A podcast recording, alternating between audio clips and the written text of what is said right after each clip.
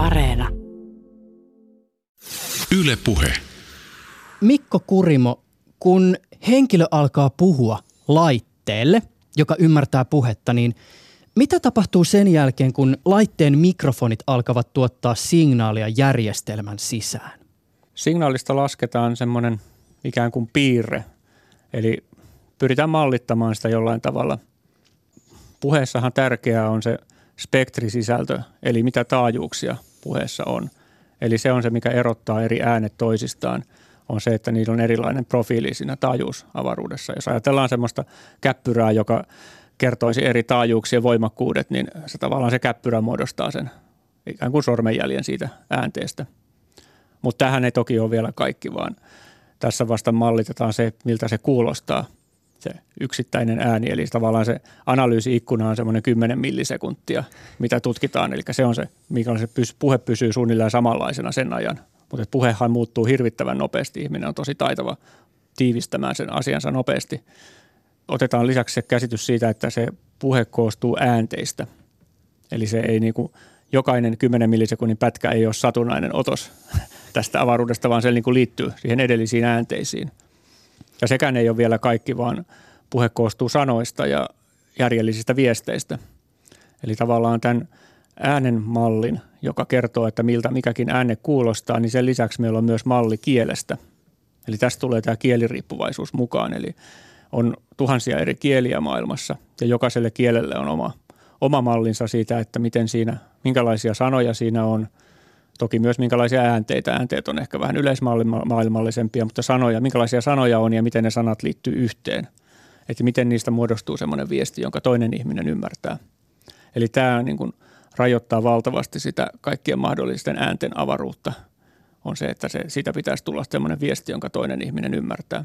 Ja tähän niin kuin lähdetään tässä puheen tunnistamisessa. Eli kun tehdään malli siitä, että mikä voisi olla semmoinen viesti, joka – on ymmärrettävä ja toisaalta joka vastaisi mahdollisimman hyvin tai joka tuottaa realisoituisi tässä äänimaailmassa semmoisena, joka vastaisi sitä äänitettyä signaalia. Ja tätä tehdään tietysti reaaliajassa koko ajan, eli aina kun tulee uusi, uusi näyte näytteenotto ikkunasta, niin sitten katsotaan, että miten se muuttaa tätä meidän käsitystä siitä mahdollisesta viestistä. Ennen kuin päästään tämän keskustelun toisen haastateltavan ääneen, niin mä vielä vähän pyörittelen tätä, mitä sä jo sanoit. Ehkä hieman toisin sanoin about samaa asiaa, mutta että tästä asiasta saa jollakin tavalla otetta. Eli meiltä tulee se puhe sisään, me otetaan siitä tai kone ottaa siitä jonkun sellaisen näytteen. Siinä näytteessä analysoidaan muun muassa korkeiden ja matalien äänten suhdetta toisiinsa ja niiden määrää. Varmaan just kestolla, siis sillä, että kuinka esimerkiksi, miten paljon joku ääne kestää, sillä voi olla ehkä joku merkitys. Ja onko se siis niin, että sitten siellä olettaen, että se laskenta ja analysointi tapahtuu lokaalisti, niin onko siellä laitteessa sitten olemassa joku semmoinen ikään kuin matemaattinen malli, että meillä on olemassa tämmöinen kieli, jossa on tämmöisiä äänteitä ja täältä ne näyttää taajuuden vinkkelistä ja sen jälkeen sitten verrataan sitä sisään tulevaa signaalia siihen ikään kuin malliin, joka siellä laitteessa on sisällä. Joo, tämä on aika hyvä, hyvä kansantajustus asiasta, eli tosiaan kaikki laskenta tehdään tietokoneella. Tietokone voi olla tämä kännykän – prosessori tai sitten se voi olla joku keskustietokone, useimmiten nykyään keskustietokone. Niin, eli siis se lähetetään Joo. se signaali pilveen ja sitten Mutta mahdollista on, se on mm. myös tehdä laitteellakin. Mm. Ihan niin kuin mikä on missäkin tilanteessa paras. Ja niin kuin sanoit vielä tästä perusajatuksesta, että tehdään joku äänite, lasketaan siitä piirteitä ja verrataan niitä piirteitä tilastollisiin malleihin. Ja sitten katsotaan, mikä malli vastaa parhaiten tai mikä mallien yhdistelmä tuottaisi sellaisen viestin, joka vastaisi sitä, mitä se ihminen on yrittänyt sanoa, niin sitten annetaan se tunnistustulokseksi. Jos me verrataan puheentunnistusjärjestelmiä ja todetaan, että toinen on parempi kuin toinen, niin kuinka todennäköisesti sen paremman puheentunnistusjärjestelmän etu on se, että sen järjestelmän kouluttamiseen ja sen mallin luomiseen on käytetty parempaa dataa ja sitä dataa on ollut enemmän? Öö, no se on yksi tärkeimmistä tekijöistä se data, datan laatu ja määrä – Toki algoritmeillakin on vaikutusta, että niin kehitystä on tapahtunut valtavasti sillä alalla ja koko ajan tapahtuu, että algoritmit tulee paremmaksi. Mutta tietenkin ne algoritmit on hyvin datasyöppöjä, että ne, se paremmuus tarkoittaa usein sitä, että ne onnistuu siitä suuresta datamäärästä paremmin kaivamaan sen olennaisen sisällön. Puhuit tuosta, mikä tekee toisesta tunnistimesta paremman, niin sekin on tietysti semmoinen määrittelykysymys, että ihminen, joka käyttää sitä järjestelmää, niin kokee tietysti paremmaksi sen, jolla se saa asiansa hoidettua paremmin. Ja taas jos tutkitaan ihan puhta, niin puhtaasti niin näitä algoritmeja, niin silloin parempi tunnistin on se, joka tekee vähemmän tunnistusvirheitä. Mutta ne tunnistusvirheet ei välttämättä kaikki ole niin kuin samanarvoisia ihmisten mielessä. Sanotaan nyt vaikka joku yhdyssanavirhe, että jos joku linja-auto kirjoitetaan erikseen tai yhteen, niin ihminen ymmärtää sen ihan varmasti joka tapauksessa, mutta koneen, koneen mielestä se laskee, että okei siinä yksi sana hävisi, ei tunnistunut linja-autoa, mutta tunnistui linja ja tunnistui auto, niin siitä tuleekin kolme virhettä. Marko Turpeinen, tavalliselle ihmiselle puhetta tunnistavat järjestelmät on tuttuja lähinnä isojen, usein amerikkalaisten yritysten laitteista ja softasta. No okei, jos ollaan kiinalaisia, niin sitten tietysti ne kiinalaiset vastaavat palvelut on ehkä tutumpia, mutta nyt puhutaan suomalaisesta vinkkelistä. Matkapuhelimet ja käyttöjärjestelmät ymmärtää puhetta. Älykaiutin tottelee puhekomentoja. Mikäli yritys käyttää esimerkiksi Amazonin pilvipalveluita, niin kuin varmaan iso osa paljon kapasiteettia tarvitsevista toimijoista käyttää, niin käytössä saattaa olla Amazonin tarjoamaa puheen tunnistuspalvelua. Suomen kielen tuki tyypillisesti näiden firmojen järjestelmistä puuttuu tai se on tosi rajallinen. Voidaan kuitenkin olettaa, että tämä asia tulee muuttumaan. Joten miksi on tärkeää, ettei puhetunnistusteknologian kehitys Suomen kaltaisen kielen kohdalla ole vain ja ainoastaan isojen teknologiajättien kehitystyön varassa ja toisaalta missä määrin alan isoja toimijoita on edes mahdollista haastaa?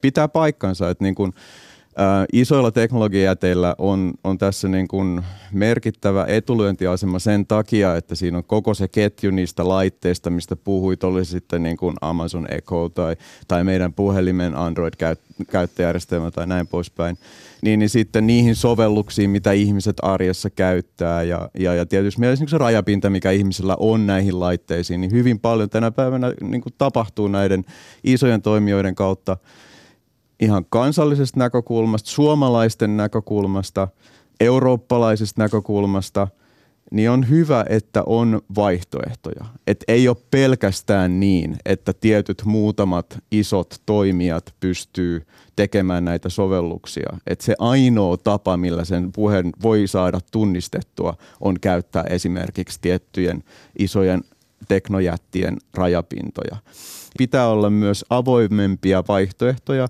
ja, ja, ja, ja sitä, että, että pystytään, pystytään tietyssä mielessä demokratisoimaan tätä pelikenttää. Tässä jaksossa keskustelemme siis puheen tunnistuksesta ja puheteknologioista sekä Suomen suurimmaksi yksittäiseksi puheenkeruhankkeeksi väitetystä projektista. Ylekin on mukana usean yliopiston, valtion kehitysyhtiön Vaken sekä monen muun toimijan lahjoita puhetta hankkeessa. Ylen rooli on tehdä tätä kampanjaa tunnetuksi. Tiivistäen, hankkeessa on kyse siitä, että, että kerätään ihmisiltä puhetta, jotta tutkijat ja kehittäjät voisivat tämän datan pohjalta viedä suomenkielistä puheentunnistusteknologiaa eteenpäin. Kanssani aiheesta ovat keskustelemassa Aalto-yliopiston puhe- ja kielenkäsittelyn professori Mikko Kurimo sekä myöskin Aalto-yliopistossa työskentelevä Marko Turpeinen. Marko on Aalto-roolin lisäksi toimitusjohtajana datatalouteen erikoistuneessa yrityksessä 1001 Lakes. Turpeisen rooli lahjoita puhetta hankkeessa on ollut se, että hän on ollut arvioimassa kerätyn datan merkitystä yritysnäkökulmasta. Äänitämme tätä jaksoa kesäkuussa 2020. Ylepuheessa Juuso Pekkinen. Tervetuloa ohjelmaan teille kummallekin. Kiitos. Kiitos. Lahjoita puhetta-kampanjan sivuilla kerrotaan isolla se, että tutkijoiden lisäksi kerätystä puhedatasta voivat hyötyä myös, nyt suora lainaus, esimerkiksi suomalaiset pienyritykset ja startupit. Tällainen data on arvokasta tiedettä tieteen vuoksi tekevälle tutkijalle ja pienelle sympaattiselle kasvuyritykselle, mutta potentiaalia on tietysti myös vaikka sen isommankin toimijan näkökulmasta. Kyllä varmaan joku, jos mietitään eteläkorealaista äly-TV-valmistajaa, jonka laitteessa on puhetunnistusteknologiaa, tai mietitään vaikka jotain yhdysvaltalaista hakukonejättiä, jonka palvelupaketissa on puheentunnistusteknologioita, niin kyllähän tämän datan potentiaali löytyy myös sieltä suunnasta. Se on ihan totta tässä kun selvitettiin, että mihinkä tällaista ö, resurssia, tällaista kieliresurssia voitaisiin tarvita, niin mun mielestä ö, oli mielenkiintoista nähdä ihan Suomessakin, että, että aika moni toimija tällä hetkellä miettii näiden sovellusten tekemistä, kehittämistä, satsaa siihen, että on niin kuin omaa kehittäjätiimiä. Ja osa niistä on esimerkiksi niin kuin isoja yrityksiä, että meillä on, meillä on vaikkapa teleoperaattorit tällä hetkellä katsoo tätä kenttää hyvinkin aktiivisesti. On julkisen sektorin toimijoita, jotka jopa niin kuin itse kehittää tällä hetkellä. Että mä olin esimerkiksi yllättynyt, että esimerkiksi verohallinnolla oli aika vahva kieliteknologia osaamisen tiimi siellä. Niin, niin, niin, niin tämä vaan, että, että, että monessa paikassa tällä hetkellä on kiinnostusta, halutaan tehdä parempia käyttöliittymiä, halutaan parantaa sitä käyttökokemusta niissä palveluissa ja, ja, ja, ja silloin niin kuin mä näen, että tälle on kyllä niin kuin aika laajaa tarvetta. Ja sitten toisaalta, niin, niin, niin, niin, jos katsoo vaikka, että kuinka paljon niin kuin kieliteknologiaan ja, ja, ja, ja tämmöisen niin kuin tekoälysovellusten tekijöitä esimerkiksi Euroopassa on, niin, niin puhutaan niin kuin tuhansista yrityksistä kuitenkin. Että, että tämä kuva, että on vain niin kuin muutamia tämmöisiä isoja teknojättejä niin kuin Kiinassa ja Amerikassa, jotka nämä niin sitten loppujen lopuksi tekee, niin, niin ei kyllä oikeastaan, ei, ei pidä paikkaansa. Mm. Se, mitä tässä nyt yritän sanallistaa, on se, että tietysti se ajatus siitä, että suomalainen pikkufirma nousee sieltä ihan ruohonjuuritasolta mahtavaksi yritykseksi, vaikka Suomen markkinoilla siitä syystä, että tämä datasetti on osin mahdollistanut sitä, mutta et mä haluan tässä yhteydessä myös sanoa ääneen selventääkseni sitä potentiaalista myös niin kuin lahjoitetun puheen käyttötarkoitusta, että eihän se ole poissuljettu, että vaikka Google sitä jossain vaiheessa hyödyntäisi. No jos käy niin, että tämä materiaali, mitä tässä kerätään, on parasta, mitä suomen kielellä on niin kuin puhetta saatu kerättyä. niin kuin ilmeisesti niin, toive on. Niin, niin, niin kuin todellakin toive on. Niin, niin, niin, niin jos niin käy, että Google toteaa, että meidän, meidän malleja kanssa kannattaa opettaa tällä aineistolla, niin, niin sitä noin niin kuin lähtökohtaisesti ei millään lailla ole estetty, ei sitä ole kielletty.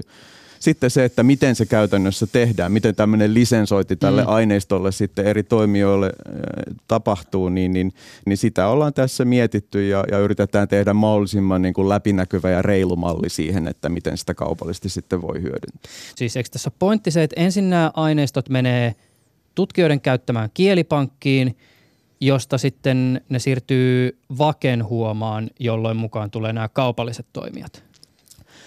Tämä kielipankki, jonka mainitsit, niin on sinänsä tosi tärkeä toimija. Eli kielipankki on ollut, ollut Suomessa jo pitkään ja, ja sen taustalla on tämmöinen Finklarin niminen konsortio, johon kuuluu suomalaisia yliopistoja. Aalto-yliopisto on yksi niistä, mutta Helsingin yliopisto on se, joka, joka tätä hostaa, tätä, tätä kielipankkia. Ja, ja, ja, ja siinä on myös esimerkiksi CSC, Tieteellisen laskennan keskus, on mukana tässä konsortiassa. No Kieli... ne supertietokonetyypit. Juuri näin. Ja sitä laskentatehoa tässä hommassa todella paljon tar- tarvitaan, koska se mallien tekeminen ei ole millään lailla, niin se on todella raskasta laskentaa.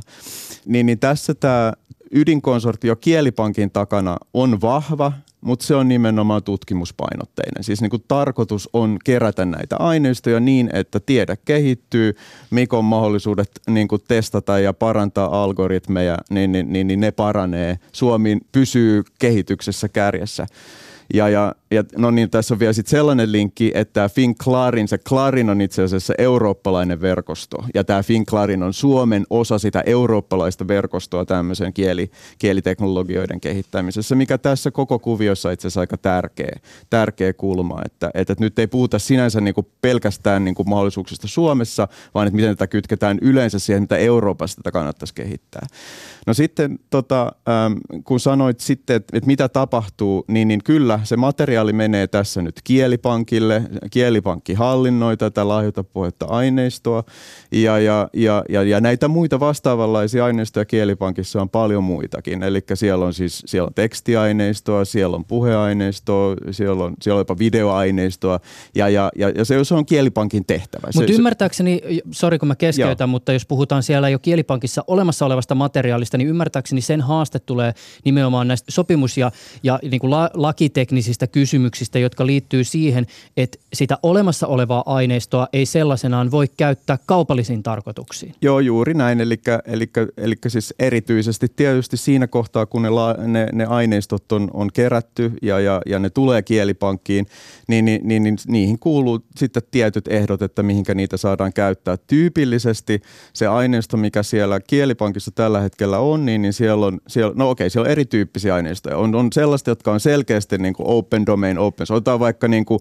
kaikki eduskunnan pöytäkirjat esimerkiksi niin kuin kautta aikojen, niin se on valtava tekstimassa ja se, se on esimerkkinä niin kuin on olemassa niin kuin tekstin tunnistukseen siellä on kansallisarkiston aineistoa, jossa esimerkiksi niin kuin lehtiartikkeleita on, on, on pitkältä ajalta. Ähm, mä luulen, että Ylenkin aineistoa niin kuin saatavissa näiden, näiden palveluiden kautta, mutta siinä tulee tekijänoikeuskysymykset vastaan, että niin kuin 70 vuoden ajalta niin, niin pitää klierata tekijänoikeudet silloin, kun puhutaan mediasisällöistä. Että noin periaatteessa, niin kuin, että, että, että Tapio Rautavaaraa oppiva puhetunnistin, niin, niin on niin kuin tällä hetkellä ihan täysin niin kuin mahdollista tehdä, tehdä tota noin, niin, niin, niin, niin, niin näin tekijänoikeusongelmista tai, tai kysymyksistä vapaasti, mm. mutta että, että se on iso niin kuin este tietyssä mielessä kaupalliseen käyttöön, koska niiden mm. oikeuksien klieraaminen on tosi vaikeaa. No, no sitten sit siellä on sellaisia aineistoja, joissa niin kuin kaupallinen käyttö itse asiassa on sallittua. Ja, ja, ja, ja, ja se, on, se on sinänsä ihan niin kuin kielipankille ok, että tällaista niin kuin materiaalia on. Mutta ehkä kielipankin näkökulmasta sitten kysymykseen tulee enemmänkin se, että mikä kielipankin oma insentiivi, oma, oma niin kuin, miksi kielipankki mm. lähtisi tekemään sitä, että tukee kovasti erilaisia yrityksiä, jotka haluaa kaupallisiin käyttöihin soveltaa tätä, tätä materiaalia, koska kysymys on yliopistoista. Yliopistot haluaa tehdä hyvää tiedettä, tutkimusta ja, ja tämä on nyt sitten niitä kysymyksiä, mitä tässä ollaan nimenomaan Vaken avustuksella mm. yritetty miettiä, että voidaanko tehdä sitten kuitenkin malleja siitä, että, että ensiskin avataan näitä materiaalia laveemmin siihen, että niin kuin kaupalliseen käyttöön mahdollistavaksi ja sitten taas toisaalta niin, niin että et, et mitenkä niin kuin niitä markkinoidaan, miten niitä tuodaan sellaisiksi, että ne on helposti kä, niin kuin käyttöön otettavissa, miten ne rajapinnat on mahdollisimman hyvin kuvattuja niihin niihin aineistoihin. Ne on erittäin hyvin dokumentoituja. Kaikki tämmöinen niin, niin on sellaista, mitä, mitä niin kuin nähdään, että siihen ehkä tarvitaan jotain lisää. Ja nyt käytännössä Vake toimijana, sen mitä mä oon ymmärtänyt Vaken toiminnasta, niin Vake nimenomaan haluaa olla sellainen – suomalainen toimija, joka niin kuin paikkaa semmoisia aukkoja, missä ei oikeastaan niin kuin ole niin selkeää kaupallista toimijaa, joka te, sen tehtävän tekisi, ja tekee semmoisia tietysti meidän strategisia sijoituksia, jotka niin kuin tämmöisiä markkina, markkina-aukkoja sitten, mm. sitten niin kuin korjaisi.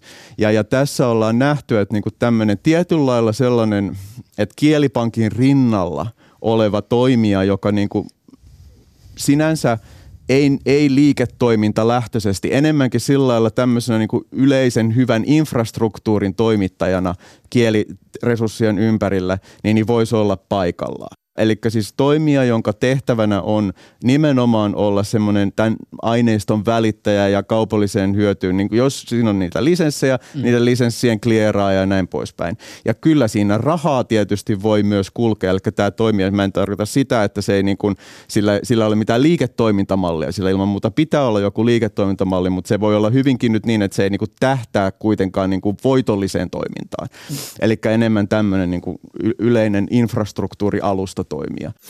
Yle puhe. Suomalaisten biopankkien saagassa eräs genomidatan keräämiseen liittyvä haaste on ollut se, että alun perin ihmisillä jotka on antaneet biopankkiin näytteen, ei välttämättä ole ollut päivänselvää kuvaa siitä, että mihin se näyte saattaa päätyä.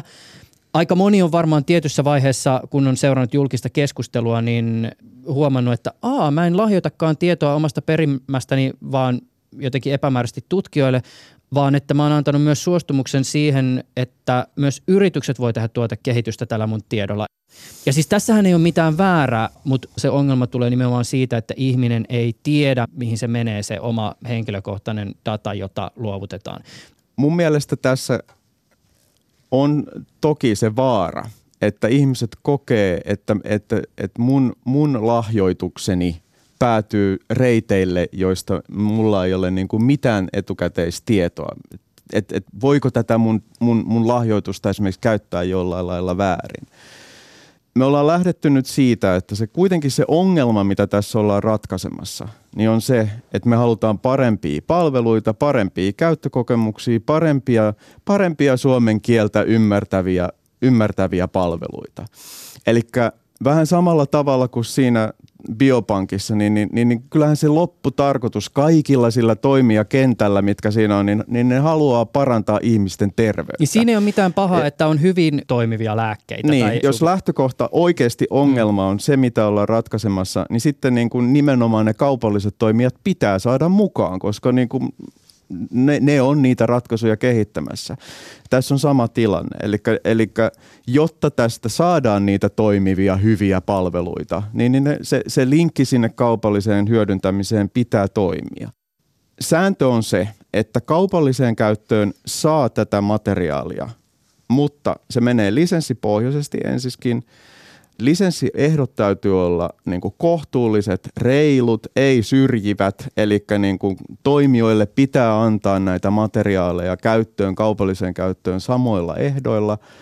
Ja, ja etukäteen on tosi mahdotonta rajata että me ei voida antaa tätä materiaalia nyt sitten kaupalliseen käyttöön esimerkiksi tuon kaltaisille toimijoille. Mm. Siinä tulee ihan kilpailulainsäädännön kysymykset vastaan esimerkiksi, että, että jos siihen lähdetään, että tätä resurssia saa käyttää kaupallisesti, niin sitten on melko mahdotonta rajata, että mutta vaan nämä kaupalliset toimijat, mm. eikä nuo kaupalliset toimijat. Ja tämä tarkoittaa esimerkiksi nyt sitten, mitä aikaisemmin puhuttiin, että, että jos vaikka nyt Microsoft on sitä mieltä, että tämä on erittäin hyvä resurssi, niin taas niin kuin samoilla lisenssiehdoilla mm. tai kohtuullisilla lisenssiehdoilla, niin sitten se materiaali annetaan Microsoftille kaupalliseen käyttöön. Se on, se on täysin mahdollista.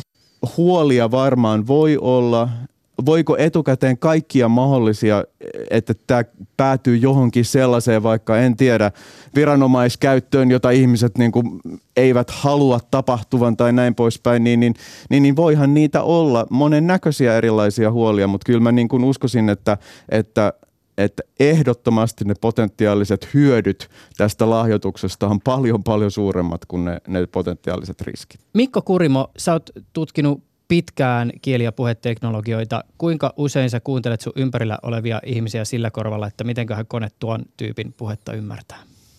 En, en koskaan. en nimenomaan, Wow, ilo kuulla. ihminen kuuntelee niin kuin oma, oman kokemuspohjansa avulla ja oman, oman oppimisen mukaan, että ei ihminen pysty silleen sitä kuvittelemaan olevansa kone. Sä oot perehtynyt erityisesti morfologisesti kompleksisiin kieliin, kuten siis suomeen, viroon ja arabiaan. Mitä se tarkoittaa, että joku kieli on morfologisesti kompleksinen? Siis eikö morfologia viittaa Morfologia tarkoittaa sitä, että miten sanoja muodostetaan kielessä. Yes. esimerkiksi suomen kielessä kaikki tietää, että on paljon yhdyssanoja ja on paljon päätteitä, paljon sijamuotoja eri sanoista. Ja useimmat tietää myös, että se on niin kuin suht eri, tai siis niin kuin tavallaan ääri, ääripäätä suomen kieli siinä, että kuinka paljon erilaisia sanoja voidaan muodostaa samasta kannasta. Ja morfologia tarkoittaa sitä tosiaan sitä rikkautta, että, että jos nyt vaikka sanasta auto, kuinka monta erilaista muotoa siitä voi johdannaista tehdä. Ja tämä liittyy puheentunnistukseen sikäli, että, että tämmöinen perinteinen lähestymistapa, joka toimii erityisen hyvin englannille, joka on tavallaan niin kuin siellä toisessa ääripäässä, on, että muodostetaan tämmöinen sanasto – ja sitten katsotaan, että mitä niistä sanoista se ääni muistuttaa. Ja sitten taas suomen kielellä, jos lähdetään tekemään sanastoa, niin et, et, et ne saattaa hyvinkin, jos ajattelee nyt vaikka autosanaa tai sitten jotain vaikka yösanaa, siis mitä kuinka siis, sitä taivuttaa, niin sehän muuttuu niin kuin ihan totaalisesti. Eli käytännössä pitäisi luetella kaikki tuhannet muodot jokaisesta sanasta, joka tarkoittaa sitä, että sitten sanakirjasta tulee aivan valtava – niin. joka tarkoittaa sitten, että semmoinen teknologia, joka perustuu siihen, että se tuottaa todennäköisyyden jokaiselle sanalle. Eli siinä on jonkunnäköinen tämmöinen laskenta takana ja sitten ulostulona jokaisen sanan todennäköisyys. Niin se tarkoittaa, että sen täytyy olla valtavasti paljon suurempi kuin vaikka englannin kielessä, koska mm. niitä sanoja on moninkertainen määrä. Mm. Niin silloin täytyy lähteä erilaisella teknologialla. Ja niin. tämä myös johtaa siihen, mikä Marko mainitsi tuossa, että pienille kielille on vain rippeitä tarjolla niistä resursseista, mitä suurille kielelle. Ja jos se pieni kieli sattuu vielä epäonnekseen olemaan sellainen, että se niin kuin poikkeaa tästä rakenteellisesti niin paljon, että nämä samat menetelmät, joita tietysti mielellään käytettäisiin samaa menetelmää kaikkiin kieliin, niin, jotka toimisi erityisesti huonosti sille kielelle, niin sen asema ei ole kauhean vahva. Eli silloin kannattaa viedä eteenpäin myös semmoisia teknologioita jotka, tai semmoisia menetelmiä, jotka sopii erilaisille kielille, eikä vain englannin kaltaisille kielille. Jos me aletaan vertailla saman kielen puhujien eroja koneen näkökulmasta, niin minkälaisia eroja alkaa hahmottua? No sehän on se oikeastaan, mikä tekee puheentunnistuksesta vaikean. Eli se, että ihmiset on erilaisia. Kaikki ihmiset tuottaa äänteitä omalla tavallaan, minkä ne on oppinut kuuntelemalla muita. Eli ei mitenkään välttämättä samalla lailla. Kaikilla on periaatteessa samat laitteet tuolla sisällä, mutta ne on hiukan erilaisia, niitä opetetaan käyttämään eri tavalla. Ja tästä seuraa, että eri ihmisten puhuma puhe on hyvin erilaista. Ja tässä taas tullaan takaisin tähän ihmisnäkökulmaan, että ihmiset on hämmästyttävän robusteja siinä, että ne pystyy tunnistamaan eri ihmisten eri tavalla puhumaa puhetta. Ei tietysti varmaan ihan lapsesta pitäen, mutta pikkuhiljaa ihmiset oppii siihen. Ja tämä on sitten suuri haaste sitten koneelle, että miten, miten se voisi tunnistaa sitten näitä hyvin erilaisella tavalla puhuvia ihmisiä. Ja ihan niin kuin tässä nyt vielä puhuin, niin kuin, jos nyt ajattelee samanlaista ihmisistä, vaikka niin kuin suurin samanikäisistä, samankokoisista, vaikka Marko ja minä, niin me nyt puhutaan sitten kuitenkin melko samalla tavalla – vaikka kone huomaa meidänkin puheessa paljon eroa. Mutta sitten kun lähdetään, otetaan vaikka vanhuksia tai ihmisiä, joilla on joku sairaus tai ihmisiä, joilla on joku ihan omanlaisensa murre tai sitten mennään ihan lapsiin, että minkälaista lasten puhe on, niin se alkaa olla sitten hyvinkin erilaista. Se mm. menee niin kuin ihan siihen jo lähes sille ääripäälle, että kuinka tavallinen ihminen pystyy sitä ymmärtämään. vanhemmat tietysti ymmärtää, mitä lapset sanoo, on siihen tottunut, mutta ulkopuoliset ei välttämättä niin helposti ymmärrä. Eli että miten näitä kaikkia pystyisi mallintamaan, niin se on se tavallaan se puheen tunnistamisen vaikeus. Että on mahdollista tehdä puheentunnistimia, jotka toimii melko hyvin 95 prosentille kansasta, mutta sitten se loppu, joka vaadittaisi siihen, että siitä tulisi hyvä sovellus, joka kävisi kaikille, niin se on se haastava tekijä. Ja vielä yksi kategoria tuli mieleen tässä nykyään yhä tärkeämpi on tämä ihmiset, joiden äidinkieli ei ole suomi. Mm. Että yhä enemmän ihmisiä opettelee suomen kieltä ja haluaisi käyttää samanlaisia oppia lisää Suomesta ja mitä täällä tapahtuu ja muuta, niin miten heidän puhettaan tunnistetaan. Tämä on tietysti muualla maailmassa vielä suurempi ilmiö, että ihmiset joutuu opettelemaan muita kieliä, mutta yhä enemmän myös Suomessa, että joudutaan tunnistamaan, ihmiset joutuu yrittää tunnistaa puhetta, jotka puhuu, on puhunut joku ei, ei suomenkielinen alun perin. Kuinka paljon muuten alalla keskustellaan eri järjestelmien inklusiivisuudesta? Öö, no tässä tietysti palataan siihen laatumittaukseen, että vaikka puheentunnistukset, mikä on hyvä puheentunnistin. Että aika paljonhan valitettavasti, no tosi ymmärrettävästi käytetään sitä keskimääräistä tunnistustarkkuutta, eli kaikesta aineistosta, että kuinka moni sana tunnistuu oikein. Mutta tietysti tässä sovellusten näkökulmassa pitäisi sitten katsoa niitä käyttäjiä, että kuka niitä käyttää ja kuinka hyvin niiden puhe tunnistuu – olen... Voi olla, että tämmöiset erityisryhmät saattaa olla hyvinkin potentiaalisia puheenkäyttäjiä, koska puhe saattaa olla semmoinen kommunikaatiotapa, joka on helpompi ja sopii useammalle kuin joku muu tapa käyttää tietokonetta – et silloin kannattaisi keskittyä siihen, siihen porukkaan, joka sitä käyttää. Kuinka muuten merkittävä haaste on tekninen haaste? Kysyn tätä siksi, koska nyt esimerkiksi korona-aikaan, kun tätä teemme, niin mä oon tehnyt aika paljon etähaastatteluja ja mulla menee tällä hetkellä aika paljon aikaa siihen, että ennen haastattelua hieman kartoitetaan sitä, että minkälaisia mikrofoneja ja laitteita haastateltavalta löytyy kotoota. Ja se kirjohan on siis valtavan laaja. Joku mikrofoni puhisee ja rätisee ja suhisee ja sihisee ja sitten jonkun matkapuhelimesta löytyy aivan kristallinkirkas soundi. Ja sitten kun me mietitään näitä järjestelmiä, joita sitten ihmiset tulevaisuudessa tai nyt jo käyttää, niin ihan siinä hardwaressa laitteistoissa, puhumattakaan siis puhumisolosuhteista. Toinen puhuu pihalla tuulessa ja toinen sisällä jossain kaikuisessa huoneessa, niin minkälainen haaste tämä on järjestelmille? On se tietysti haaste. Et jos otetaan esimerkiksi vaikka tämä Ylen lahjota puhehanke, niin jos kaikki tulisi tänne Ylen studioon puhumaan niin kuin me nyt, niin totta kai saataisiin paljon parempaa, parempilaatuista signaalia. Mutta eihän se ole niin kuin mahdollista, ei tänne voi koko Suomea raahata puhumaan. Et joku kompromissi pitää tehdä ja et tietysti tämä tämmöinen nykyinen älypuhelin, niin kyllähän sillä nyt kohtuullisen hyvin saa sitä puhetta talteen. Kyllähän sitä – mutta ei nyt ihan täysin pysty toiset ihmiset kaikkia ymmärtää, mitä heille puhutaan puhelimessa, varsinkin jos siinä on jotain yllättävää kontekstia tai muuta, mutta periaatteessa ymmärrettävää puhetta kuitenkin saadaan talteen. Et tietysti kone, joka ei ole yhtä robusti tässä kuin ihminen tässä tunnistuksessa, niin haluaisi, että kaikki puhuisi siihen samanlaiseen mikrofoniin. Että silloin kun me ollaan yliopistossa kerätty puhetta, niin yleensä keskitytään siihen, että yrittäisiin saada kaikki puhumaan samanlaiseen mikrofoniin, jolloin se yksi komponentti siitä hommasta niin olisi edes helpompi. Mutta toki sitten käytännön elämässä joudutaan siihen, että, että kaikenlaisia äänitysympäristöjä on ja erilaisia laitteita. Yle puhe. Oletteko muuten sattumalta jo itse lahjoittaneet puhetta? En ole vielä ehtinyt, mutta olen tämmöistä beta-versiota kyllä kokeillut ja antanut siitä kommentteja. Mä nimittäin menin ja latasin tämän applikaation mun omaan puhelimeen ja ajattelin kokeilla sitä nyt tässä tässä tota haastattelun keskellä. Katsotaan pulise Suomea paremmaksi ja me klikataan nyt tämä auki ja sitten on, nyt tulee tätä pientä pränttiä sitten, joka pitäisi lukea, mutta siihen en tutustu nytkään. Hyväksyn kaiken ja pulistaan parempia palveluita. Ja tännehän on hienosti rakennettu tämä tällä tavoin tämä, tämä käyttökokemus, että, että hän on tarjottu ikään kuin tämmöisiä valmiita aiheita tai ikään kuin impulseja siihen puhumiseen, jotta sitten se puheen tuottaminen voi olla helpompaa, koska sitten jos se on sitä, että no puhu jotain, niin sitten se on sitä YKK-kissa, YKK-henkistä. Katsotaan, lähelläni juuri nyt voisi olla semmoinen kategoria, joka toimii tässä hyvin. Ja tota, tervetuloa, aloita ja haluaa sovellus käyttää mikrofonia, niin no sehän käy ok hyvään tarkoitukseen. Ja sitten Tää, mä en ole siis aikaisemmin avannut tätä sovellusta. Ja tota, äh, Täällä nimittäin siis ensimmäinen asia, mitä kysytään, on kerro aamiaisestasi, joka on siis asia, jota mä lähestulkoon aina haastateltavilta kysyn siinä vaiheessa, kun mä teen soundcheckia. Tämä kuten siis, teit tänäänkin. Kuten tein tänäänkin.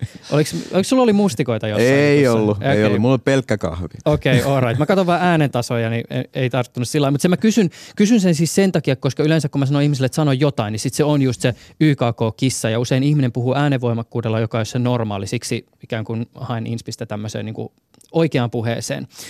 Mutta tota, joo, laitetaan tästä, tästä nyt sitten äänitys käyntiin. Mä vaikka kuvailen, että mitä mun ympärilläni on. Istumme siis tällä hetkellä poikkeuksellisesti emme studiossa, vaan tällaisessa hieman akustoidussa neuvotteluhuoneessa, johon jouduin tämän haastattelutilanteen rakentamaan, koska kaikki studiot olivat varattuja. Ja koska eletään korona-aikaa, niin tämän neuvotteluhuoneen pitkän pöydän äärellä olevista tuoleista suurin piirtein joka toinen on peitetty teipeillä, jotta niihin ei istuttaisi ja turvavälit säilyisivät. Kuten neuvotteluhuoneisiin kuuluu, niin täältä löytyy tuollainen iso telkkari, betoniseinää. Ja edessäni istuu kaksi kaveria luurit päässä vasemmalla puolella siis Marko, harmaa kauluspaita, parta, silmälasit, keskijakaus, ruskea tukka, farkut jalassa, rennosti käsi tuommoisen tota, teippituolin selkänojalla ja oikealla puolella siis Mikko punaisessa pikee paidassa, lyhyet hihat, myöskin silmälasit ja parta. Jos mullakin olisi muuten silmälasit, niin sittenhän me oltaisiin ihan huputupu ja lupu. Mutta joo, näin se toimi. Lopeta äänitys ja sinne lähti. Kiitos. Ja sitten kun tätä 10 000 tuntia, niin sen jälkeen dataa alkaa olla halutunlaisesti kasassa. Kannattaa katsoa niitä ohjeita, mitä siinä appsissa. Siinä varmaan kerrotaan, että tarkemmin miten sitä äänitystä tehdään. Että Joo, ehkä tämä on ei nyt sitä... ihan tollasta ole, että joutuu itse keksimään, että kyllä siellä annetaan vinkkejä, mitä sinne puhutaan. Mi- mistä se tulee se 10 000 tuntia? Se on riittävän suuri määrä, että sillä on on niin kuin suurta, suurta merkitystä. Eli me ollaan tehty esimerkiksi puheentunnistustutkimusta niin eri kokoisilla aineistoilla jo pitkään, alkaen muutamista tunneista tai sitten kymmeniä tunteja, satoja tunteja, tuhansia tunteja. Suurin aineisto, mitä meillä tällä hetkellä on, niin nämä eduskunnan puheet, joita on, on tällä hetkellä noin 4000 tuntia. Ja eduskunnan puheethan on aineisto, jossa puhutaan varsin tämmöistä suunniteltua puhetta ja jossa on ammattimaiset puhujat tietysti, koska ne on valittu, valittu mm. sinne eduskuntaan. Niin et toki edustaa Suomen kansaa, mutta ei niin kuin siinä mielessä, että siellä olisi kaikki eri tavat puhua edustettuina. Ja siinä eduskunnan puheessa tietysti, koska ne ammattimaisesti litteroidaan kaikki puheet, niin siitä on myös olemassa ne ikään kuin oikeat vastaukset, eli mitä siellä oikeasti sanotaan. Mitä me halutaan tästä, niin me haluttaisiin puheentunnistin, joka ymmärtää ihan tavallista puhetta, eikä, eikä kansanedustajien niin kuin, julkisuuteen tarkoitettua puhetta, jolloin se tavallaan puhujien kirjo on vielä paljon suurempi ja myös se tavallaan puhe on erilaista, kun se ei ole suunniteltua huolellista puhetta, vaan se on tämmöistä niin kuin vapaata keskustelua. Ja kaikki nämä, nämä niin kuin vaikuttaa siihen, että tarvitaan vielä suurempi aineisto. 10 000 tuntia on, on hirveän paljon puhetta. Et, et tosiaan, niin, jos aj- ajattelee vaikka jotain kirjaa, että joku puhekirja, niin siinä mahtaa olla joku kymmenkunta tuntia – ja sitten, että montako kirjaa sitten vaaditaan tähän kymmeneen tuhanteen, niin siinä on niin kuin tuhannen kirjan rivistä. Se on monta siinä on niin kokonainen kirjasto sitten on puhetta. Että kyllähän se on suuri määrä ja on se haastavaa niin kuin monessa suhteessa, että saadaanko me niin suurta aineistoa. Mutta jos me saadaan, niin sitten tämä olisi niin kuin kansainvälisestikin erittäin, erittäin suuri saavutus. Eli toki näillä mainituilla suurilla toimijoilla, jotka itse kerää omat puheensa, niin niillä on suurempia aineistoja. Eli tyypillisesti joku Google, kun se raportoi jossain tieteellisessä konferenssissa, niin ne on, kokeet on tehty jollain 30 000 tunnin aineistolla tai 15 000 tunnin aineistolla. Ne aineistot on firman itse keräämiä, johon kukaan muu ei pääse käsiksi, jolloin ei niitä kokeita siinä mielessä pysty toistamaan ja niistä tiedetään vaan sitten, mitä ne firmat raportoi. Mutta että jos olisi tämmöinen 10 000 tunnin aineisto, johon kaikki tutkijat edes pääsisi käsiksi – jolloin sitä voisi niin kuin kansainvälisestikin tehdä, niin suomen kieli olisi aika kova juttu sitten siinä, mm. siinä mielessä, että täällä olisi olemassa tämmöinen aineisto. Eli tämä niin kuin veisi kehitystä siihen suuntaan, mikä olisi suomen kielelle edullista, joka olisi niin kuin tavallaan se meidän tavoite, että, että tulevaisuudessakin suomen kielen asema olisi tärkeä ja ihmiset vois omalla kielellään mahdollisimman hyvin käyttää sovelluksia. Marko Turpeinen, mä en nyt hae tässä takaa mitään eksaktia lukua tai vastaavaa. Mä haen tässä ehkä enemmänkin mittakaavaa. Jos ajatellaan, että tämän lahjoita puhetta projektin tiimoilta kerätyn raakadatan keräisi joku yksittäinen yritys, niin minkä koko luokan projektista, minkä hintaisesta, kuinka paljon aikaa vievästä projektista tässä puhuttaisiin? Ei tässä olla kovin kaukana niin kuin mittakaavallisesti siitä, että mitä niin kuin nämä isot jätit tekee. Et tavoitteet on niin kuin määrällisesti on samoja tässä näin ja, ja, ja, ja totta kai niin kuin resursseja siellä on niin kuin valtavasti, valtavasti halutessaan käyttää tällaisia tarkoituksia, mutta taas sitten niin kuin, okei, okay, yksittäisen kielen ympärillä, niin, niin se, on, se on rajallista. Öm, No kyllä, tässä varmaan niin kuin puhutaan miljoonan luokan satsauksesta, ihan varmasti. Äh, ihan pelkästään se, että nyt kun se aineisto kerätään, jos sitä tulee yli 10 000 tuntia, niin, niin, niin, niin se, se ei jää nyt siihen, että nyt tuli tämä raakadata ja sitten se on jossain, vaan me halutaan myös tehdä se, että se materiaali on, on niin kuin hyvin metadatotettu. Siinä niin kuin kerrotaan se, että nyt tämä puhuja, tämän ikäinen, äh, tästä luultavasti löytyy nämä ja nämä murteet esimerkiksi, niin, niin tämmöinen metadata data on niin kuin tarkoitus lisätä tähän aineistoon ja sitten myös, myös niin kuin, niin kuin monella tavalla rikastaa sitä aineistoa vielä, jotta, siitä, jotta se on mahdollisimman niin kuin valmis tietyssä mielessä sitten tähän koneoppimiseen. Hmm. Ja, ja, ja se maksaa myös, eli se on niin kuin selkeä kustannus. Harvalla yrityksellä yksinään on sellaisia resursseja ja, ja kykyjä myös niin kuin mobilisoida mahdollisesti näitä, näitä, näitä puhujia niin paljon liikkeelle kuin mitä tässä on. Eli kyllä niin kuin, että siinä on pelkästään se, että paljonko se maksaa, vaan on myös, että kuinka realistista mm. se on, että joku muu sen lähtee tekemään. Jos pieni suomalainen startup haluaisi nyt tehdä tämän saman jutun, niin, niin se, se, se kustannus on tosi korkea, luultavasti niin korkea, että sitä ei sen takia kannata tehdä, mutta myös todennäköisyys, että onnistutaanko – ihan yksinään, mm. niin on aika pieni loppujen lopuksi. Et siinä myös niin iso arvo on tässä sillä, että nyt tässä on sellaiset toimijat, jotka on, on, on Yle, on Helsingin yliopisto, on sellaiset toimijat, jotka on uskottavia kaiken kaikkiaan niin kuin siinä, että tälle, tälle saadaan sitä käyttöä, mitä halutaan. Yle Puhe. Jos me mietitään puheentunnistusteknologioita tai puhumiseen liittyviä muita sovelluksia, niin tyypillisesti se, mitä tavalliselle ihmiselle tulee mieleen, on ne Googlen palvelut tai siitä Applen puhelimesta löytyvä puheassistentti, ehkä älykaiutin. Nämä isot yhdysvaltalaisjätit, ne on ehkä ne, jotka nimenomaan sitä puhetunnistusteknologiaa vie eteenpäin, mutta sitten jos mietitään sitä pienempää yritystä, niin mitkä on ne areenat, joihin sitä pienemmän yrityksen teknologiaa kannattaa ylipäätänsä kehittää? Se ajatus, että on, on yksi iso kielimalli, yksi rajapinta, jonka kautta kaikki, kaikki tarpeet, kaikki sovellukset niin kuin tasaveroisesti yhtä hyvin tulee saman tunnistimen kautta toteutettua, niin, niin, niin, niin se tuskin, tuskin, se ei ole niin että kuitenkin sitten siihen on tarvetta, että näitä kielimalleja, sitten me voi olla joku perusmalli, johon niin esimerkiksi tämä lahjota puhetta aineisto voi antaa sinänsä hyvänä, ja sitten vielä erityisesti niin kuin viilataan tätä meidän mallia, jotta se ottaa niin kuin nämä ja nämä sanastot, nämä ja nämä puheenpiirteet, nämä ja nämä oletetut vaikkapa, jos sitä on tarkoitus, että suurin osa ihmisistä käyttää sitä vaikkapa soittamalla kännykällään, niin sitten se malli voi valmistaa, se malli voidaan valmistaa niin, että se ottaa sen käyttökontek- oletetun käyttökontekstin mm. mahdollisimman hyvin huomioon. Eli se, mitä mä oon sanomassa, on, että niin kuin varsinaisesti sit siihen loppusovellukseen, niin voi olla, että tehdään paljonkin räätälöitiin vielä siihen, että mikä se kielimalli sitten todellisuudessa on. Ja se ajatus, että niin kuin kaikki sovellukset, kaikki tarpeet toteutuu yhdellä isolla kielimallilla, niin, niin ei pidä paikkansa. Ja, ja siinä taas sitten, että no nyt onko niin kuin, mitä se tarkoittaa esimerkiksi pienen suomalaisen tekoälyn ja, ja, ja puhetunnistuksen hyödyntämiseen niin kuin tähtäävällä startupilla tai pienellä yrityksillä, niin ne voi nimenomaan tehdä sit sitä, että nyt meillä on tämmöinen hyvä, laaja, iso yleisaineisto, joka niin kuin toivottavasti vielä myös päivittyy, se on niin kuin elävä resurssi, ja me voidaan niin kuin ottaa, ottaa valmiita malleja joo käyttöömme ja parantaa niitä sitten vielä niin kuin meidän tarkoitukseen siihen meidän omaan sovellukseen niin, että se tunnistus tai mitä halutaan tehdäkin, niin, niin on mahdollisimman hyvä yksi, mitä tuossa jäi mainitsematta, niin, niin puheen puolella on tietysti sitten myös niin kuin puheen generointi. Mm. Eli synteettinen puheen koneellinen tuottaminen on myös tosi tärkeää, että miten se puhe luontevasti puhuu sulle takaisin. Ja, ja jos sä nyt pitää, niin jos sä haluat, että sun kone puhuu raumaa, niin silloin pitää olla sitä materiaalia, miten opetetaan kone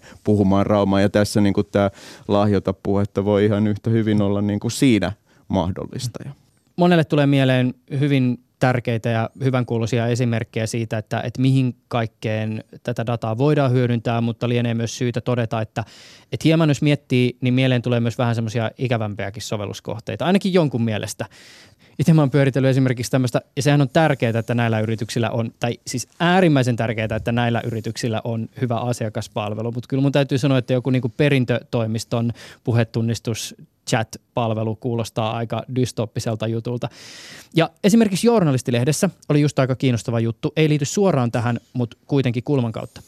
Runsaasti kääntäjiä työllistävä studiojätti ilmoitti huhtikuussa pohjoismaisille AV-kääntäjille ottavansa käyttöön tämmöisen koneavusteisen kääntämisen ja työnantaja sanoi järjestelmän nopeuttavan työtä 30 prossaa. Ja siksi yhtiö ilmoitti, että me lasketaan kääntäjien palkkioita 30 prossaa.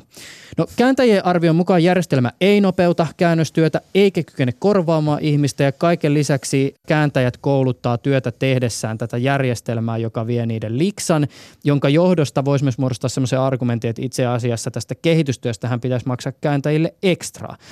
Mä tiedän, että tästä on jauhettu tosi paljon, mutta on tosi olennainen juttu, josta sietää jankuttaa – kun puheeseen kytkeytyvä teknologia kehittyy, niin varmaan aika monessa firmassa mietitään sitä, miten ihmistyövoimaa voitaisiin vähentää. Ja siinähän ei itsessään ole mitään pahaa, että teknologia muuttaa työelämää, ammatteja kuolee, uusia ammatteja syntyy.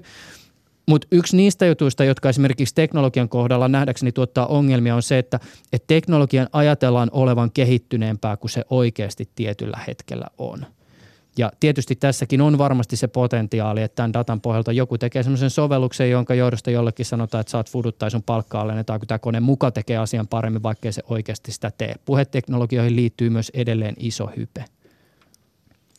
Pitää paikkansa ja, ja kyllähän niin kuin pitkään näissä on ollut just se, että sit se loppukokemus, se ihmisten varsinainen niin kuin palvelukokemus ei ole ollut niin hyvä, että et, et, et se, se, se teknologia on yksinkertaisesti ollut vielä niin kuin raakile.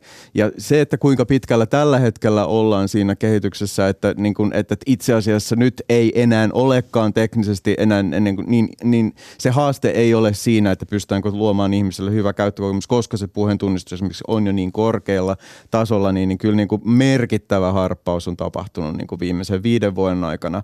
Et siinä mielessä hypeä tai ei, niin, niin kyllä niin kuin tämän, tämän alueen ympärillä, joka nyt on sitten yksi tekoälyn niin kuin kentistä, niin, niin, niin, niin tot, on ilman muuta niin kuin menty, menty eteenpäin ja, ja, ja ne niin kuin palveluiden puheen tunnistukseen pohjautuvien käyttöliittymien laatu on niin kuin ilman muuta parempi, merkittävästi parempi. Sitten toinen, toinen että, että tota, onko se niin kuin, sitten tässä mielessä, että, että korvaako tämä olemassa olevia työtehtäviä ja, ja, ja mikä on niin kuin reilua siitä näkökulmasta, niin toi kielenkääntäjät esimerkki varmaan on, että siinä on, on omalaista problematiikkaa ollut just sen takia, että se teknologia on ollut keskeneräistä ja, ja, ja, ja, ja sitten tietysti niin, niin aito huoli siitä, että tuleeko kone korvaamaan nyt kokonaan niin kuin mun työtä teht, työtehtäväni. Mutta esimerkiksi nyt vaikkapa nyt sitten mainitsin sen verohallinnon aikaisemmin, niin tämä on nyt niitä asioita, mitä esimerkiksi verohallinnon puolella ollaan nimenomaan tehty, että miten siellä saadaan niin kuin mahdollisimman hyvät automatisoidut työvälineet niiden ammattikääntäjien avuksi. Ja nyt sitten on, ollaanko tuossa tilanteessa, mikä sanoit, että no ei ne oikeastaan ole kovin hyviä ja meillä menee enemmän aikaa näiden niin kuin järjestelmien opettamiseen, kun me saadaan hyötyä niistä, niin mä en saanut sellaista kuvaa esimerkiksi siinä kontekstissa. Mm. Että et, et taas niin kuin varmaan vähän riippuu siitä, että et mikä on tilanne eri puolilla. Mutta jos isompaa kuvaa ajatellaan, niin mun mielestä niin kuin väistämätöntä, että silloin kun tällaiset järjestelmät, jotka pystyy automatisoimaan tietyn tyyppisiä tehtäviä, niin, niin kyllä ne sitten otetaan käyttöön. Siinä on niin kuin järkeä, järkeä niin kuin monessa mielessä äh, miettiä sitten niitä prosesseja ja, ja tapaa toimia niin, että otetaan ne niin kuin soveltuvin osin niin, niin ne teknologiat sellaiseen käyttöön niissä prosesseissa, että sitten ihmiset pääsee tekemään niitä asioita, missä ihmiset on jatkossakin parempia kuin kone. Tällä hetkellä esimerkiksi Yhdysvalloissa keskustellaan paljon ja toki esimerkiksi Hongkongissa tämä on ollut iso aihe siis kasvojen tunnistukseen liittyen, miten esimerkiksi viranomaiset valvoo mielenosoittajia kasvojen tunnistusteknologioilla. Voisiko tämä 10 000 tuntia hyvää laadukasta suomenkielistä puhedataa auttaa myös suomalaisia viranomaisia valvomisessa? Tämä on Mä tiedän, re- tämä on re- valtava suo, mutta... Regulaatiokysymys enemmänkin, ihan samalla lailla kuin kasvojen tunnistuksessa, että kasvojen tunnistuksellekin on niin kuin monia järkeviä, hyviä käyttöjä, jotka ei ole pelkästään sitä valvontaa. Ja valvonnallakin jossain tilanteissa on niin kuin täysin perustelut, mutta se täytyy tehdä. Ei mullakaan mitään turvallisuutta vastaan, niin. mutta luottamusta viranomaisiin niin. ei pidä pitää itsestään ei, ei tietenkään, mutta tämä on niin kuin sitten taas mun mielestä hyvin laaja yhteiskunnallinen kysymys kaiken kaikkiaan, että miten me reguloidaan teknologioita niin, että niitä ei käytetä sitten niin kuin tässä mielessä esimerkiksi viranomaiskäytössä käytetä väärin. Ja, ja, ja, ja kuva, tai siis kasvojen tunnistuksen puolella, niin, niin tämä kysymys on niin kuin paljon konkreettisempi tänä päivänä oikeasti pitää miettiä, että mitä tehdään. Että, että esimerkiksi puhujan tunnistuksen puolella, niin, niin mä nyt en tiedä, onko niin kuin tämä sillä lailla, että niin kuin ikään kuin ongelmana on nyt just meillä sylissä, että pitää miettiä, että käytetäänkö tätä tällä että niin kuin viranomaisnäkökulmasta niin kuin laajasti väärin.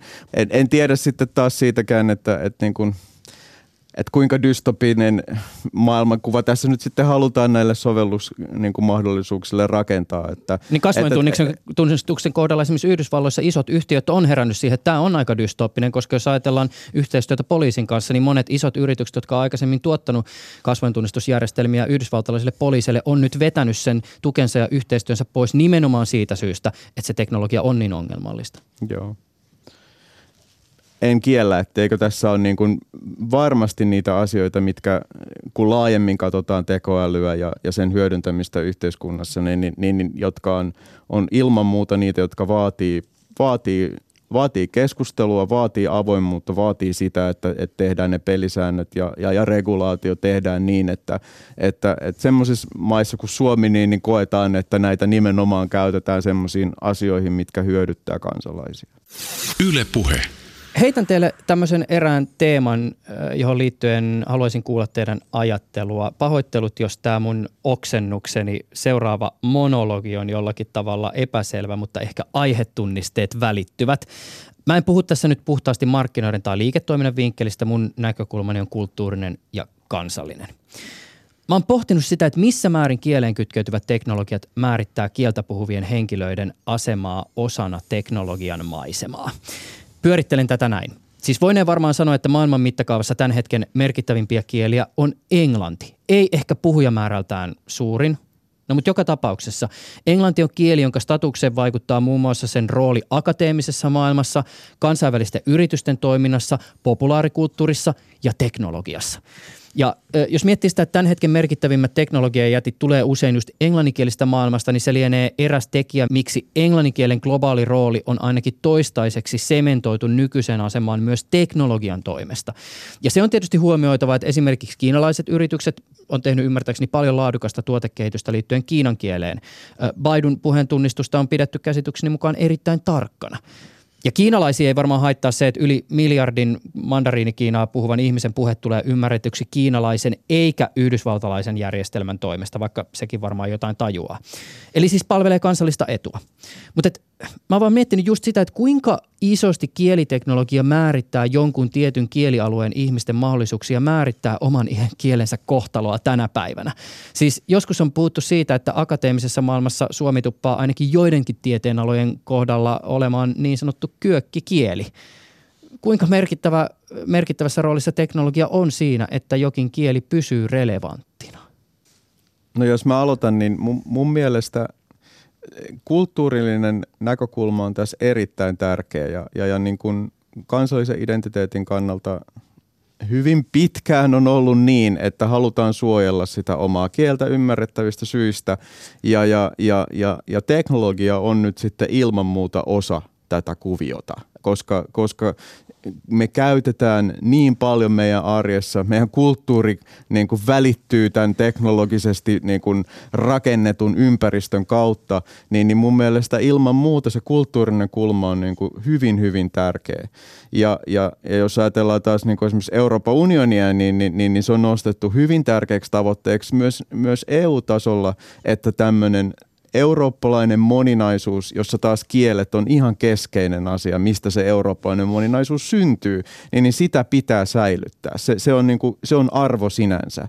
Ja, ja, ja mun mielestä äh, niin tämä, tämä ihmisten ja teknologian kombinaatio kulttuurimielessä, niin, niin se vaan kasvaa. Ja, ja, ja jos niin kuin aikaisemmin oli, oli tietyssä mielessä riittävää, että esimerkiksi saatiin niin kuin saatiin runot talteen silloin joskus, niin ihan samalla lailla tänä päivänä niin, niin tämän, tämän ihmisteknologia-kombinaation, että et miten se kehittyy, miten se hallitaan, että se menee eteenpäin niin, että, että tämmöinen kulttuurillinen moninaisuus säilyy, niin on mun mielestä ihan hirveän tärkeä asia. Ja silloin tällainen, että, että on tiettyä niin kuin, miten mä nyt sanoisin, suvereniteettia, itsemääräämisoikeutta tietyllä lailla sille, että mitä meidän kielen resursseille tapahtuu, mitä meidän, meidän niin kuin kielen ja sitä kautta kulttuurin säilyttämisen näkökulmasta ja saatavuuden näkökulmasta pitemmällä tähtäimellä, hmm. niin, niin, niin, niin miten siihen varaudutaan, niin mun mielestä se on erittäin tärkeä kulma, jota, joka niin kuin tässäkin, kun nyt puhutaan siitä, että, että mitenkä koneet ymmärtää, ymmärtää ihmistä – niin, niin, niin, niin se, se monikulttuurisen monikulttuurinen näkökulma ihan, ihan keskeinen. Hmm. Ehkä hieman jatkaisin tuota, että itse jäsenen tuon tiivisti suurin piirtein tuon kysymyksen niin, että, että se miksi teknologia on mun mielestä kiinnostavaa on ei sen teknologian itsensä takia, vaan sen takia, että teknologia on mun mielestä kiinnostava tapa peilitä meitä ihmisiä itseämme, siis samalla hmm. tavalla kuin taide jonkun näkemyksen mukaan peilaa sitä, ketä me ihmiset olemme, niin mun mielestä myös teknologia tekee sitä samaa, mutta se suhdehan ei ole vain yksipuolinen, eli teknologia ei ole meidän kuvamme, vaan se teknologia myös vaikuttaa siihen, miten me ihmiset toimimme.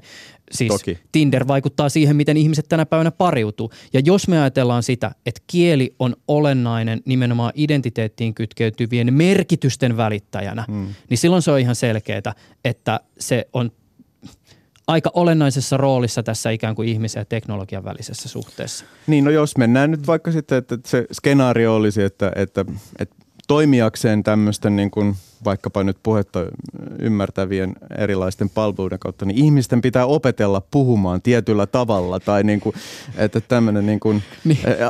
asiallinen suomen niin. kieli on niin kuin ainoa tapa, millä, millä niin, niin, joo, silloin niin kuin teknologia ohjaa ihmisiä pois siitä heidän tietysti myös niin kuin luontevasta käyttäytymistä. Ja niinhän se tietenkään ei, mm. ei, ei niin kuin tässä, tässä, tässä harjoituksessa pyritään nimenomaan päinvastaiseen, mm. että kone oppii sitä ihmisten monimutkaisuutta, monimuotoisuutta ja kirjoa kirjoa. Ja, ja, ja, ja, mutta että niin kuin, siinä olet oikeassa, että, että ihmiset vaikuttaa teknologiaan ja teknologia vaikuttaa ihmisiin, kyllä. Mikko Kurimo, onko sulla tähän No ihan tuossa tietysti hyvin suurten kysymysten äärellä ollaan, mutta yksinkertainen esimerkki siitä, että, että kielihän on jatkuvasti kehittyvä asia, että se ei ole semmoinen, että, että se niin jämähtää tähän hetkeen, mikä se on tällä hetkellä tai oli 200 vuotta sitten. Pitääkö meidän kerätä viiden vuoden päästä taas 10 000 tuntia? Ei, ei varmastikaan. Mutta ehkä tuhat. Siis oikeasti mun mielestä mun ajatus tässä oli se, että, että kieli muuttuu koko ajan. Että yksinkertainen esimerkki, että jos mä asun muutaman kuukauden Amerikassa, niin miten se vaikuttaa mun suomen kieleeni. Mm, niin. Että sitten alkaa niin kuin nämä, että se kieli, mitä käytetään päivittäin, niin siihen niin kuin se vaikuttaa sitten. Sieltä tulee sanoja, sieltä tulee rakenteita. Et toki se palautuu, kun palataan Suomeen ja puhutaan enemmän suomea, mutta samalla tavalla, että jos samaan aikaan teknologiaa käytetään englannin kielellä ja sitten kommunikoidaan niin toisten ihmisten kanssa suomen kielellä, toisten englannin kielellä, niin kyllähän se vaikuttaa suomen kielen kehitykseen. Että suomen kieli muuttuu – ja näinhän on ollut kautta maailman historian, että kielet on koko ajan muuttunut. Mm. Että kyllä sillä niin kuin siinä mielessä on, on suuri vaikutus tähän. Niin kuin sanoit, että se sitten vaikuttaa tähän kulttuuriin ja ajatteluun ja kaikkeen muuhun, että kun kieli muuttuu. Että kieli on niin olennainen osa ihmistä, että ei sitä voi silleen erottaa. Ja eikä siinä tämmöinen niin kuin tietotekninen, tietyllä lailla globaali globaali omanlaisensa yhteiskulttuuri niin, niin vähennä, tai siis ainakaan hidasta tuota kehitystä, mm. että päinvastoin. Niin. Mikko Kurimo, sulle vielä kysymys siitä, että minkälaisia odotuksia uskaltaa tänään esittää siitä, miten puheentunnistus ja puheteknologiat tulee tulevaisuudessa kehittymään ja leviämään käyttöön? No tietysti tässä voidaan nyt sitten, niin kuin todettiin, että – englanninkielisessä maailmassa moni asia on tehty jo aikaisemmin, koska siellä on ollut paremmat resurssit käytössä, niin katsoo, että miten, miten Englannissa tai Yhdysvalloissa, miten siellä käytetään puheteknologiaa tällä hetkellä. Älykaiuttimi on aika paljon vähemmän Suomessa kuin niin, Yhdysvalloissa. Niiden, niiden käyttö on ollut yllättävän, ehkä jopa yllättävänkin suurta. Eli miljoona, tai puhekäyttö Miljoonia käyttäjiä on, on, on tämmöisille. Että varmasti sitten jossain vaiheessa on, on edessä.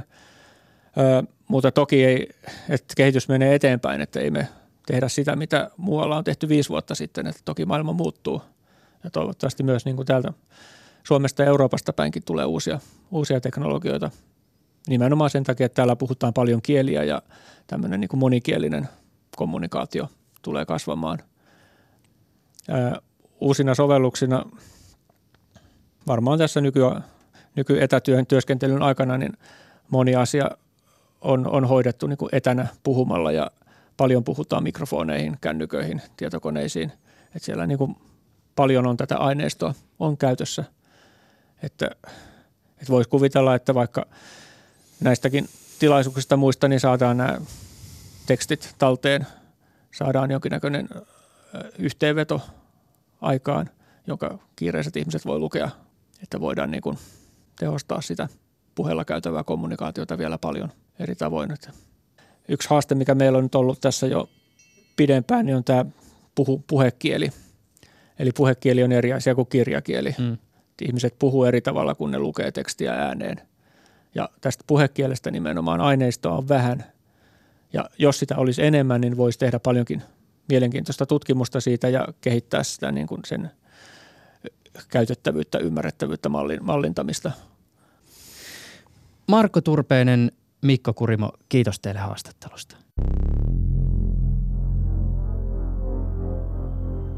Tässä kuultiin tämän kevään viimeinen jakso. Kesän jälkeen taas jatketaan. Jos kaipaat allekirjoittaneen ääntä kesällä, niin tiedoksi tehtiin tuossa ohimennen eräs kymmenen-osainen podcast-sarja, joka löytyy Yle Areenasta 29.6. alkaen. Lisätietoja tuolloin muun muassa Yle Puheen kanavissa. Mitä tulee tähän ohjelmaan? Ensi kertaan ja hyvää kesää. Ylepuheessa Juuso Pekkinen.